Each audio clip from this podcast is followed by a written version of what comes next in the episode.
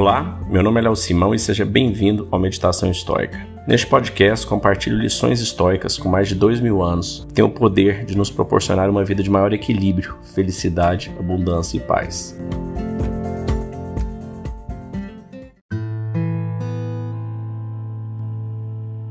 Hoje nós vamos ler a segunda parte do livro 10 de Meditações, Marcos Aurelius. Se um homem corre em erro, instrua-o com benevolência e mostre-lhe onde errou.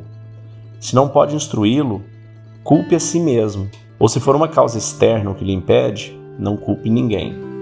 O que quer que lhe aconteça estava reservado para você desde a eternidade. Quer o universo seja um mero aglomerado de átomos, quer seja um sistema inteligente ao qual chamamos natureza, é preciso primeiro admitir que eu mesmo sou uma parte do todo governado por tal natureza. Depois, que eu tenho parentesco com as demais partes que compartilham da mesma origem. Tendo isso em mente, na minha qualidade de parte, não devo me rebelar contra nenhum infortúnio da vida, pois nada pode realmente prejudicar uma parte se é útil ao todo. O todo, de fato, nada tem que não lhe convenha. Ora, isso é comum para todas as naturezas, mas a natureza do mundo goza ainda de vantagem de não ser forçada por nenhuma causa exterior a produzir nada que lhe seja nocivo. Lembrando-me de que sou parte de semelhante todo, acolherei de bom grado tudo o que se suceder em minha vida. E como eu sou de certo modo aparentado com as partes de igual origem, nada farei que seja contrário ao interesse da comunidade. Antes visarei tão somente o bem de meus semelhantes. Dirigirei todos os meus impulsos no sentido da conveniência comum e os desviarei do rumo oposto. Assim, realizados tais propósitos, minha vida necessariamente correrá com felicidade, tal como se imaginaria o curso feliz da vida de um cidadão, que na sequência de seus atos fosse útil aos concidadãos e saudasse de bom grado as decisões tomadas pela sua comunidade. Bom, olha que incrível, né? O imperador o nível de comprometimento, de doação dele.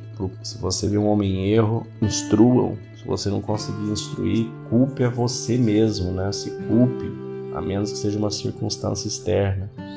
E você vê que tudo que ele pensa, a forma como ele coloca, é aquele conceito de simpatia, né? Nós estamos todos conectados. Como ele disse em outro trecho, o que faz bem a colmeia faz bem a abelha. E o que faz mal à abelha faz mal à colmeia.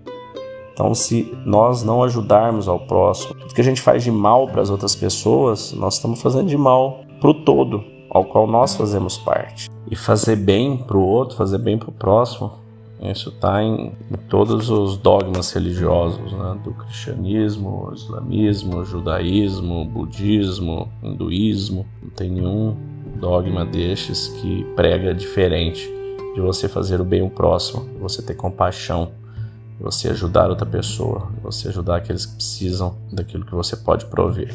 E isso dito pelo imperador. Imaginou o que seria do planeta se mais políticos tivessem um pensamento desse?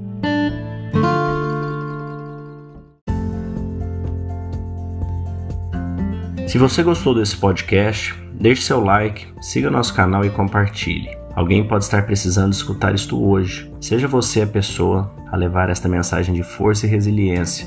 Pode mudar o dia e o destino de alguém. Estoicismo é uma fórmula que nos ajuda a superar os desafios e dificuldades da vida. Você pode nos escutar diariamente no Spotify, Apple e Google Podcast. E também no Instagram, buscando por Meditação Estoica. Fique com Deus e tenha um dia de abundância e paz.